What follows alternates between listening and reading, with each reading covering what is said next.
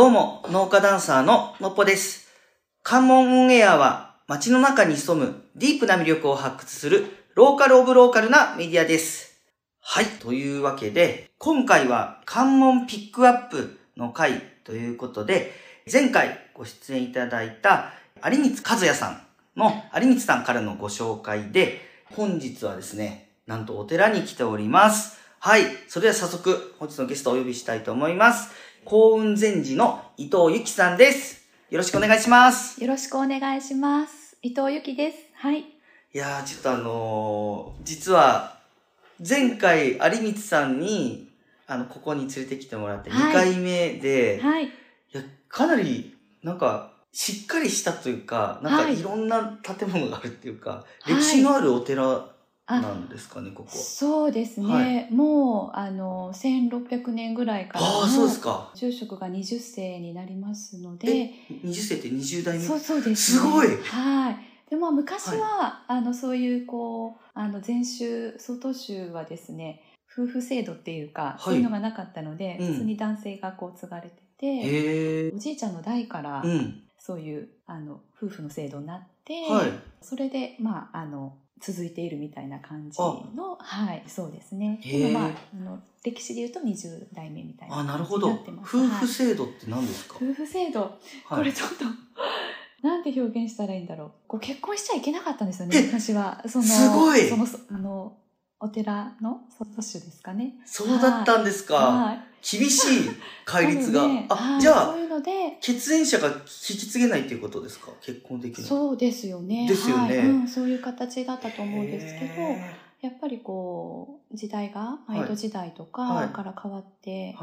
きたんですかね、時代がね。はい、それで。へえ。いや、はいきなりオープニングから興味深いお話を ありがとうございます。ごめんなさい、ちょっと私も間違ってたら申しあ、訳ない。いやいやいやいや、まあ、いや、でもまあ、そういう多分、面は確実にあると思ごうんで、んなさい。すいません、ちょっと話をちょっとはい元に戻すんですけど、はい。まあ、この伊藤由紀さんがまずどういった方かっていうので、今の情報で、まあ、お寺の方だっていうことは、まあ、分かったんですが、はい。この、まあ、お寺で、はい、どういったことをなんかされてるんですかね、あ活動として。そうですね。はい。まあ、今はですね、あの住職の補佐として、はい。まあ、あの法要のまあ準備だって法事のまあお茶を出したりとかお接待とかが、うんまあ、ベースにありながらですねもともと私広島が出身なんですけど、はい。はい。まあ、看護師をしてたりとかして、はい。あのまあ、ちょっとこう人と接したりとか、うんうんそういうなんかあの関わりは好きだったので、うん。まずこちらに嫁いでからプリザーブドフラワーっていうおはい花、へえ。あの生徒さんとか、はいあの地域のまさか方と後ろにあるこの花あこれはもう成果なんです成果ですか？はい。あ、これですか？へえ。わ、すごい、器も可愛い。うんはい。すあのそうですねはい。その成果をはい。特殊な加工をすることで。まあ、あの半永久的にあそうですかはい、あの保つことができるみたいな形で、へーまあ、これがあの仏様用のお花として、はいはいあの使ったりとかで、へ今もえ。あの、はい、何点かあるんですけどそれを、はい。はい、今ちょっとあのお寺の方が忙しくなってしまったので、はい。教えたりはしてないんですけど、あど。あのオーダーをいただいて、まあ、作ったりみたいなことは、やってるんですはい、してます。いや、ちょっとはい。個人的に気になってるのが、はい。実はまあこの収録が今はい。9月の22はいなんですけど、あはい。10月はい2日にはい。こちらのお寺であライブがあって、ではい。実は海峡レモンはい。もあのありがたく出席させていただけるんですけど、それはどういった流れからのこれはですねもともと10年ぐらい前に私が習いに行ってたヨガの先生。ヨガ？はい、はい あの、はい、はい。ヨガにすごく興味があったので、はいはい。ヨガの先生がはい。お寺でそういうヨガのイベントをしてみたいんですっていう話で、まあ、ちょうどそうですね10年ぐらい前ぐらいから、はいヨガの先生のお知り合いの方が、うん。あの来てくださって、まあうん。3日間とかでイベントをしたりとかをしてたんですね。で、はい。その時にはい。ヨガの先生のご縁で、はい。あの今回クリスタルボールではい演奏される山本かなえ先生はいも、あの一緒に毎年来ていただいてまして、なるほど、はいい、やもうなんですね。まさかこうライブをやってるお寺が、はいこの豊浦町にあるとはっていうのでちょっとあの、驚いたんですよ。あはだから本当にあの歌とギターっていうのは初めてなんです、実は。い。なるほど。はいいや、すごい。そうなんですよ。そしてこの海峡レモンのはい。そのお話もあった中で、関門オンエアで、はい。有光さんにたまたま行くと、この幸運随さん紹介され、すごいなっていう。すごいご縁ですよね。はいいやいやあ。りがとうございます。ちょっとまあ、今のこの辺の話はもう少しはい後で聞いてみたいんですが、は一旦ちょっと、まあ、今回こう関門ピックアップっていう企画は、はい、はい、これはその関門エリア、まあ、下関だったり、はい門司門司港に暮らしているようなはい、皆さんの、その関門にまつわる思い出とか、はい、印象とかを聞くっていう、はいあの、まあ、ものがあるんですけど、はい。あの、ゆきさんの関門に対する思い出とか、印象ってあります？かやっぱりこう、私はやっぱ福岡にね、やっぱり行ったりするときに、やっぱ通る道だったりとかしますので、はい。そういうなんかこう、つなぐっていうか、なんかそういうイメージが、はいはいはい。あったりとかするのと、やっぱりあの、文字にも同じ外市のお寺さんがありまして、うん。そこでですね、あの、護衛歌っていう、護衛歌。はい、はい。新しい言葉が、あいや、すごい知りたいです。護衛歌って何ですか？お経をですね、うん。あの、節に乗せて、まあ、これもまあでもちょっと音楽的なところにつながるんですけど、へ歌で、うん。あの、お経を読んでいくみたいなのがありましーて、それが、へ梅花っていう、ーはい。梅の花って言って梅花って言うんですけど、はい。そういう梅花流、あの、流派？流派があるんですか？いくつか？そうなんです。また、お寺、その、宗派が違えばまた流派が違うのがあったりとかはしまして、え、曹洞宗の中のその、年では、あの、梅花流っていう、流そういう、あの音楽っていうか、そのあ歌の、はい。で、〇〇宗だったらまた何々流があるんですか？はいえ、はい。面白その先生が文字にいらっしゃったので、ね。はい、はい。そこに毎月お稽古に、ちょっとコロナの前まででしたけど、あはい、通わせてもらって、え毎月ーあの、はい、関門エリアというか、文字には、えはいー、面白いですね。えそれはその、そもそもはそのお経がベースになってるんですか？そうです。はい。ええああと初めて知ったすすごい。確かになんかでも、お経って確かになんか抑揚ありますもんね。あれのもっと音楽っぽいような感じってことですかそうですそうですあの宗派によっては普通のお経を抑揚つけて、はいはいあの信州さんとかはあ読まれたりするんですけど、はいまたそれとは別であの鳴り物を使って楽器？楽器みたいな鳴り物を使ってはいはい。はいあの歌を一緒に歌うみたいなことうをわー、すごいですね。はい。あ、じゃあそれで、うん。あの、文字。文字のはいには行くことがはいそうですね。あ、お稽古でそうですすそうです。ね。はい。あ、じゃあ、うん。その、ゆきさんのイメージは、はいつなぐと歌ですね。つなぐと歌ですね。はい。めっちゃなんかいいですね、なんか。ええー。はいあ、じゃあまあ、今はもう、そうですよね。まあでもこれからまた、はい。少しずつ、あの、行きやすくもなりますからそうですよね。ね。はい。なんか、まあ、あ、そういうその、まあ、実際にそうやって、こう、九州エリアに行くときに、はい何度もこう、関門エリア、こう、行き来すると思うんですけど、はい。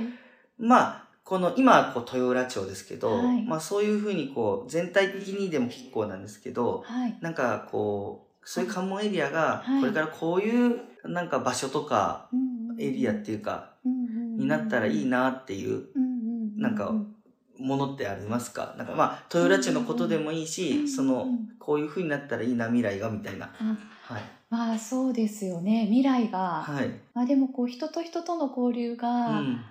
今こういうね、こうちょっとこの2年前ぐらいからのご時世的で、うん。なかなかちょっとこう閉鎖してるっていう感覚もあるんですけど、うん。なんかそういうのも、ね、ちょっと、まあ、元に戻るというか、うん。人との交流がもっとうん。増えたりとか、うんうんまあ、地域ごとでの交流とか、うん。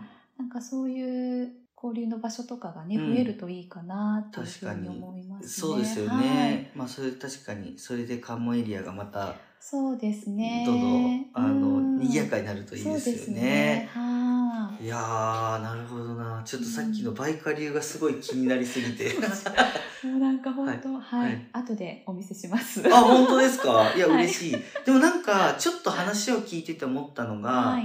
まあ、ちょっとあの、さっきの途中まで話した話に戻るんですけど、はいその、まあ、ここでライブをすると。はい。で、歌があって、楽器があってって、はいもうバイカ流ですね。言ったら、もうなんか、今なんかその、曹洞宗そもそもそういう、はい。言ったらその音楽というか、ええものにちょっと近いものがなんか、そうですね。あるのかなって話聞いてて思いました。そうですね、はいはい音楽を通してなんとなくお経だけだと、はい。あのーっていうところもあるのがこう音楽とかこう歌で節で、ね合わせて歌っていくことでこう心に入っていくとか、へなんか気持ちちが安らぐとか、はいはいはいはい。はい。亡くなった方への思いがそこに乗るとか、あはい、すごくねあの いい時間がそれでも過ごせるかなっていうのがありますけど。そうなんですね。はい。い、や、僕あの、実はダンスやってるんですよ。ああそうでですね。あはい。要はアメリカで生まれたダンス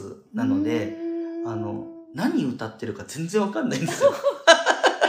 あの、ちゃんと歌詞を調べる人とかいるんですけど、はいはいあの、僕とかも全然調べたりしないし、正直何を言ってるかわからないんだけど、はいその、いわゆる音とかを聞いてるときに、ええ多分こういうこと言ってるんだろうなって思うし多分なんか全てがそれに沿うわけじゃないんですけど、あはい。即興で踊ったりするんですけど、うん。聞いたこともないような曲バンっていきなり聞いて、あの、まあ、ある程度ジャンルは絞られてるんですけど、で、それで、多分それに影響されて踊るんですけど、あ、こう思ったなってあるとしたら、うん。後から当たってることがあるんですよね。あ自分の直感ですよねそそう。れって。でも言葉もわかんないんですけど、音がさっき言われたじゃないですか、はい込められてるって。で、それ僕経験してるんで、なんか言われてる意味がすごい、あ分かっていただけますなんか腹に落ちました。ああそうなんですね、えーです。ごい。面面白いですね。なんかこの今のそのブリザードフラワーはい。の話もこのはい。最終的にはこうお供えするようなものだしはい。そのバイカー流の話もまあはい元はそのお経だしはい。やっぱり根っこはこの曹洞宗みたいなとこから広がってってるんですね。広がっていますかね。そうですね。それでは前編はここまでとします。引き続き後編もお楽しみください。ありがとうございましたど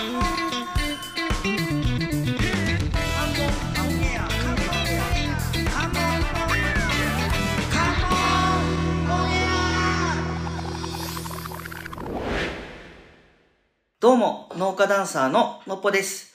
関門オンエアは街の中に潜むディープな魅力を発掘するローカルオブローカルなメディアです。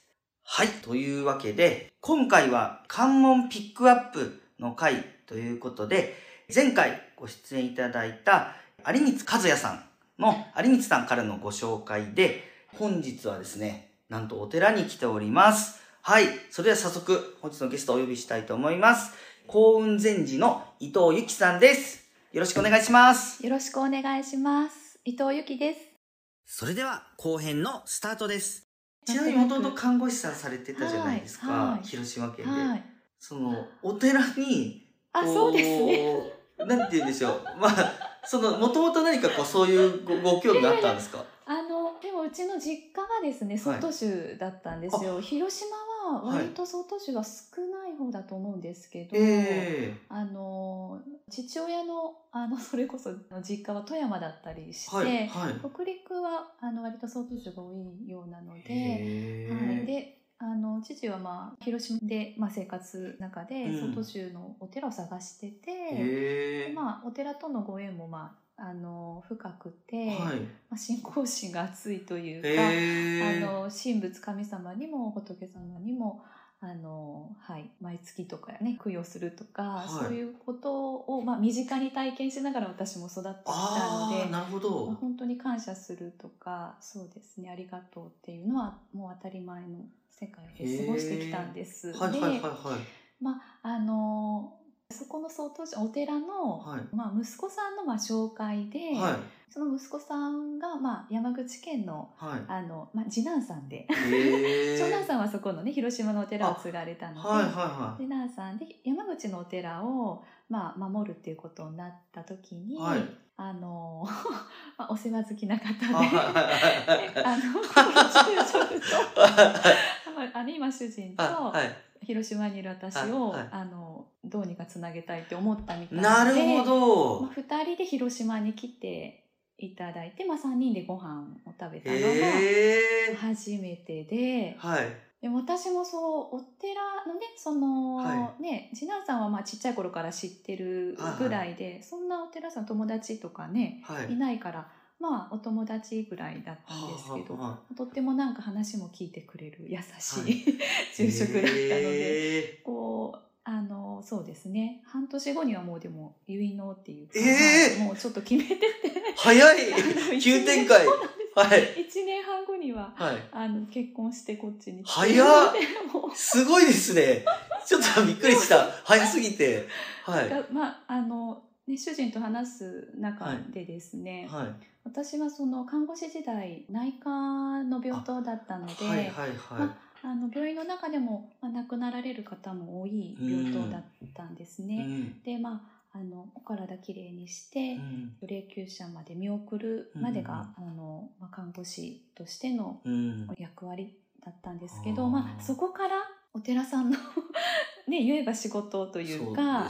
あのね本当に御霊というか、うん。はい、魂となってあげられるまでが、あね、お葬儀とかそうね、うん。お強葬儀とか済ませてっていうところー。に関わってくるっていうところで、なんか私がつながってしまってですねビあリビリと。ーなるほど。なんかはいなんかこう自分がやってきた経験が、うん。活かせるものがもしかしたらあるかもしれないというか、はい、っていうところがあって、あの何にも知らなかったんです、ははいい、ここが。あこの山口県地ものこともそうですよね。だだってそれまでちなみに、はい。じゃあそのご結婚される前までに、はい。この豊浦町とか下関は来られたことあったんあです下関とかはい。福岡にあは一緒に行ったりとか、うん。はい、もう本当に結婚が決まった時にここには来たんですけどか。それまではじゃあ。それまでははい。なのあで、はい。こんなに、ははい。い自然豊かな。自然豊かな場所だと はいはい。っていうところがありましたけど、ははいいその辺は何も考えてなかったので。へーはい。でも面白いですね。なんか、そのいろんなことになんかご縁を感じるっていうかもともとそのイキさんのお家がその曹洞宗だったっていうのもだし、そうですね。はい、今のお話も結局その病院っていう、はい、まあ、人のなんかうん。命の前の場所にいて、そうですね。で今お寺ではい。その後の場所にいて、はい。うんなんかそのずっとなんかそのぐるぐるその周りを回りながらはい。いろんなことされてるってことですよね。そうですそうです。すごいご縁ですね。はい。ええそうですね。じゃあ来るべくして、いやねでもね、はい。こうみんな人間生まれる時には、はね、一生の青空写真を描いて、うん。自分がどういう一生を過ごすっていうのを決めて、うん、あのお父さんとお母さんのところにあの 滑り台滑っていくみたいな感じでなんか決まってるみたいなのであそれ曹洞宗の何かいやいや全然それは曹洞宗とは別で、あはいはいはいはい。はい。あの体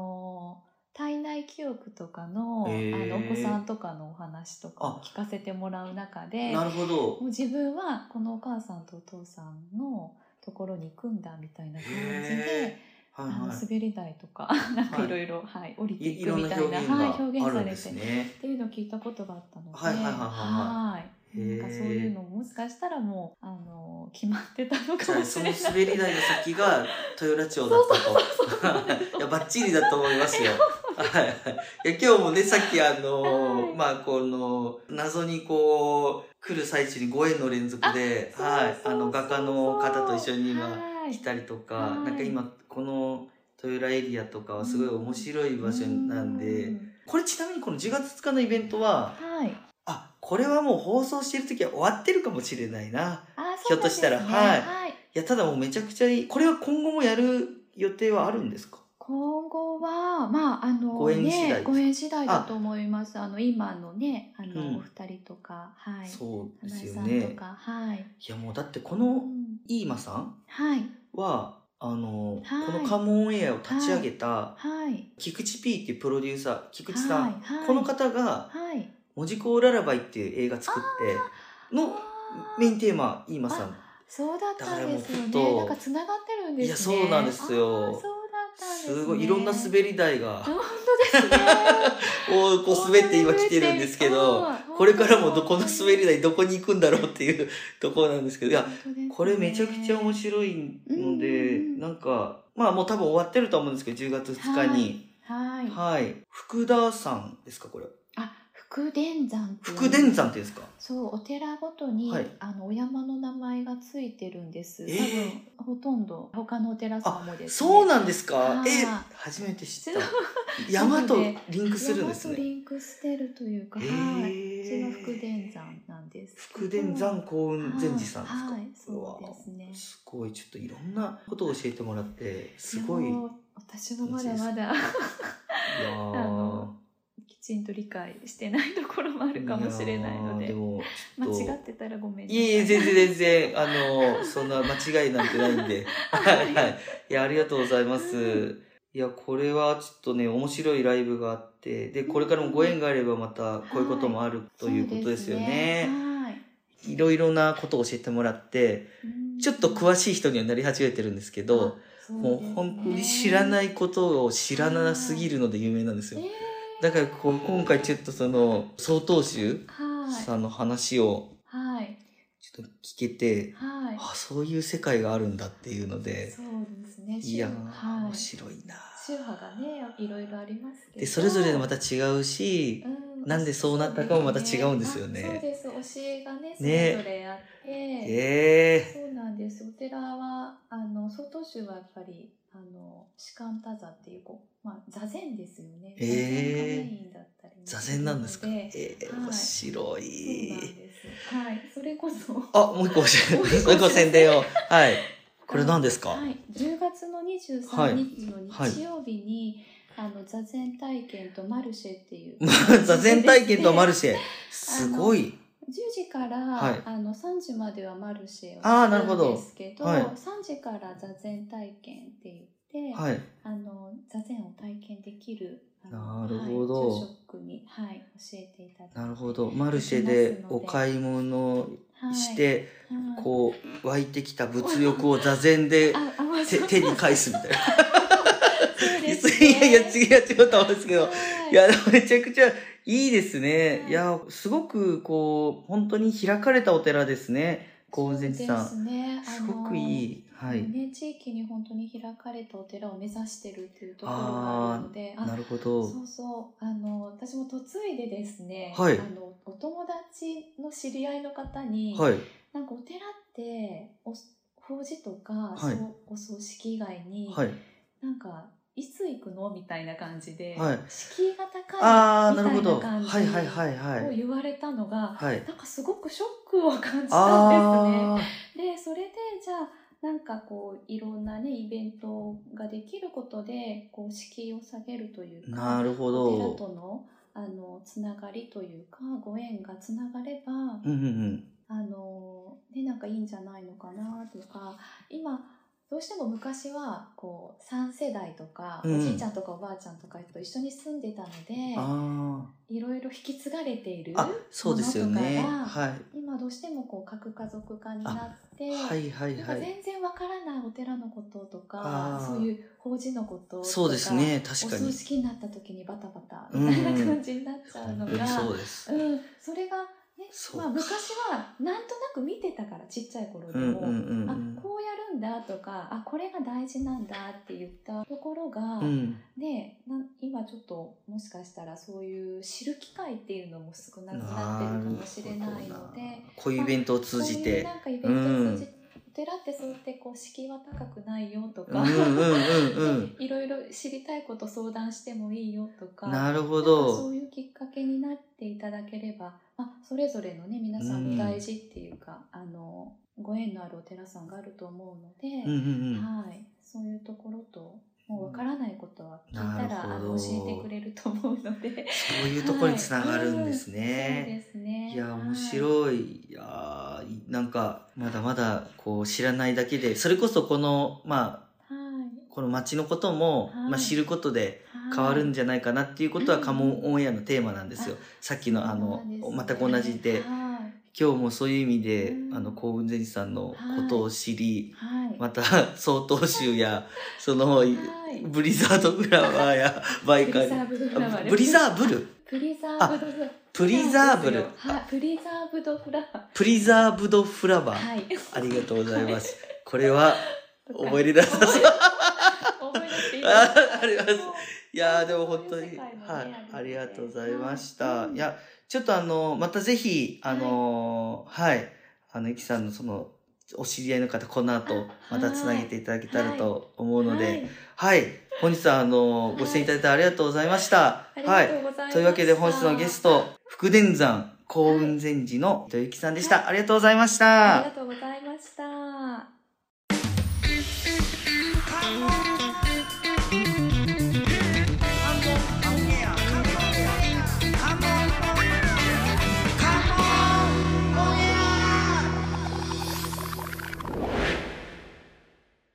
どうも、農家ダンサーののっぽです。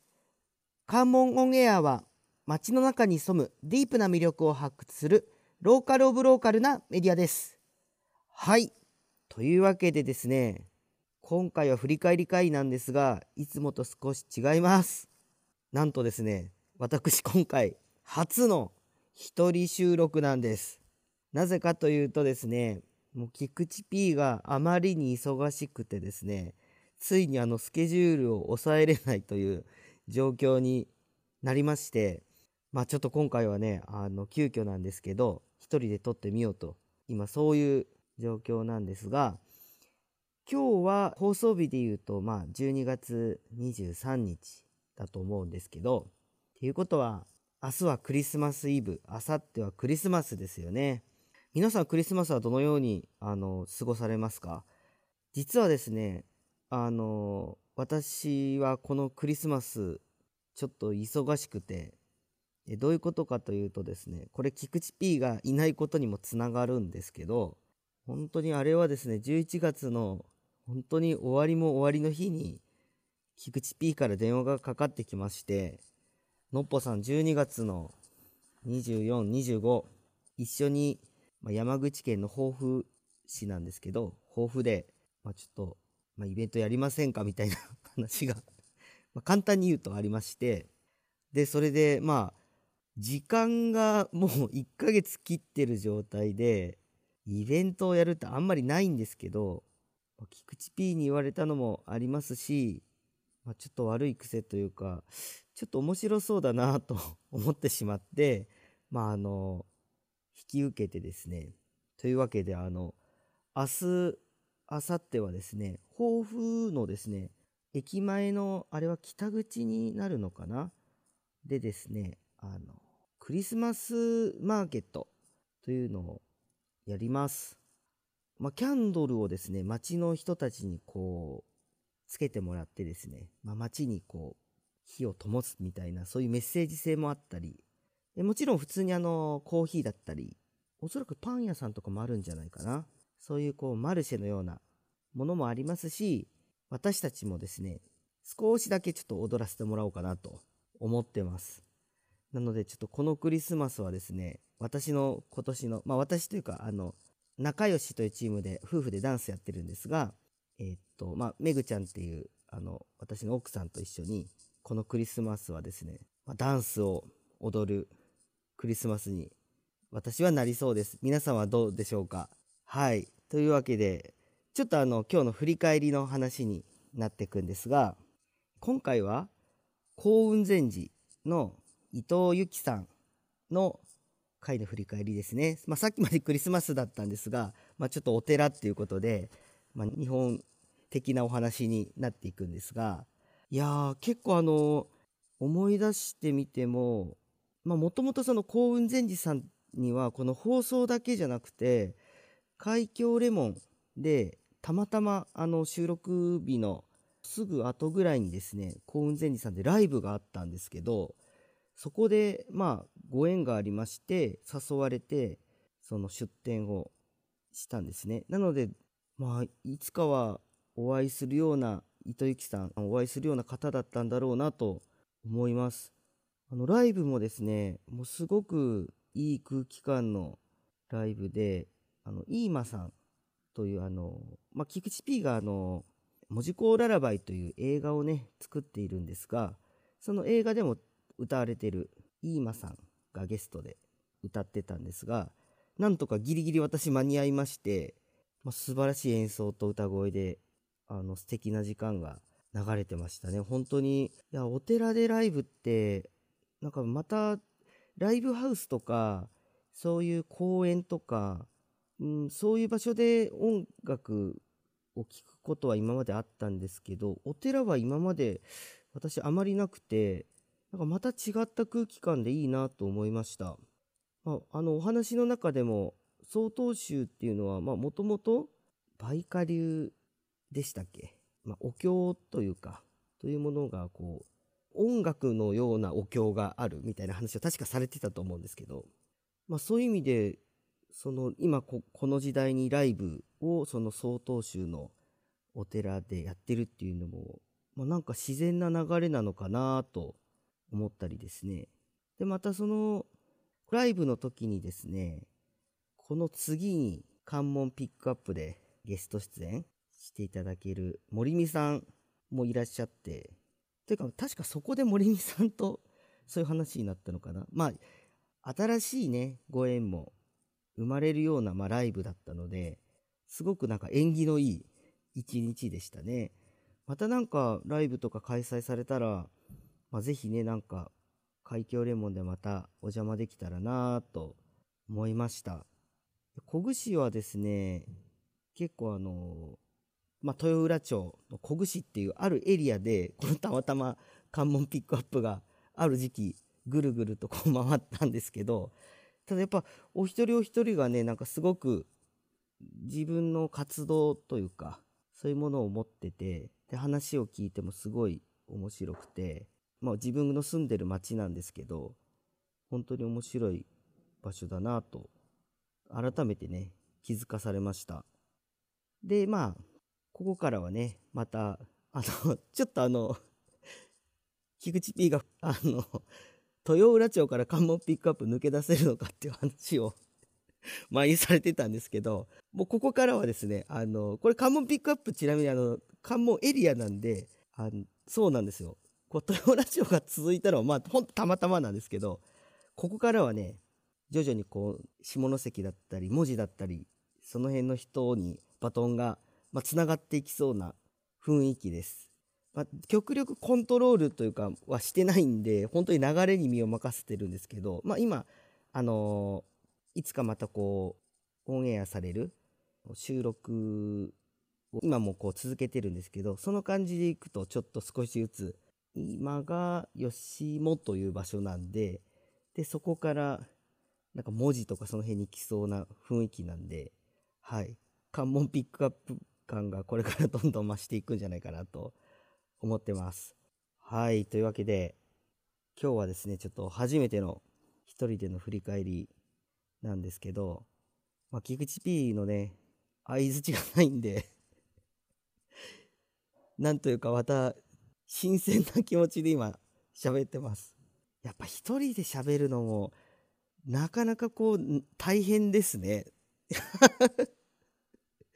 いや、まあでもなんか、逆になんかこれはこれで、こう振り返りも、なんて言うんだろうな。こう自分の、その、思ってることを、まあそのまま喋れるんで、まあいつもが喋れてないわけじゃないんですけど、いつもは菊池 P のこの横からの声で、なんかこう、思っても見なかったような話をしてる時があるんで、ちょっとこういう振り返りもなんかいいなというふうに私は思いました。まあというわけでね、はい。今日はまあこの辺で終わりたいと思います。それでは皆様、良いクリスマスイブとクリスマスをお過ごしください。それでは。お便りの送り方ですが、関門オンエア公式サイトを開き、右上のメニューボタン、もしくはスマートフォンの方はスワイプをしてコンタクトの画面を出してください。コンタクトフォームに氏名、メールアドレス、メッセージを入力した後、チェックボックスにチェックを入れて送信ボタンを押すとお便りが送信されます。どしどしお便りお待ちしております。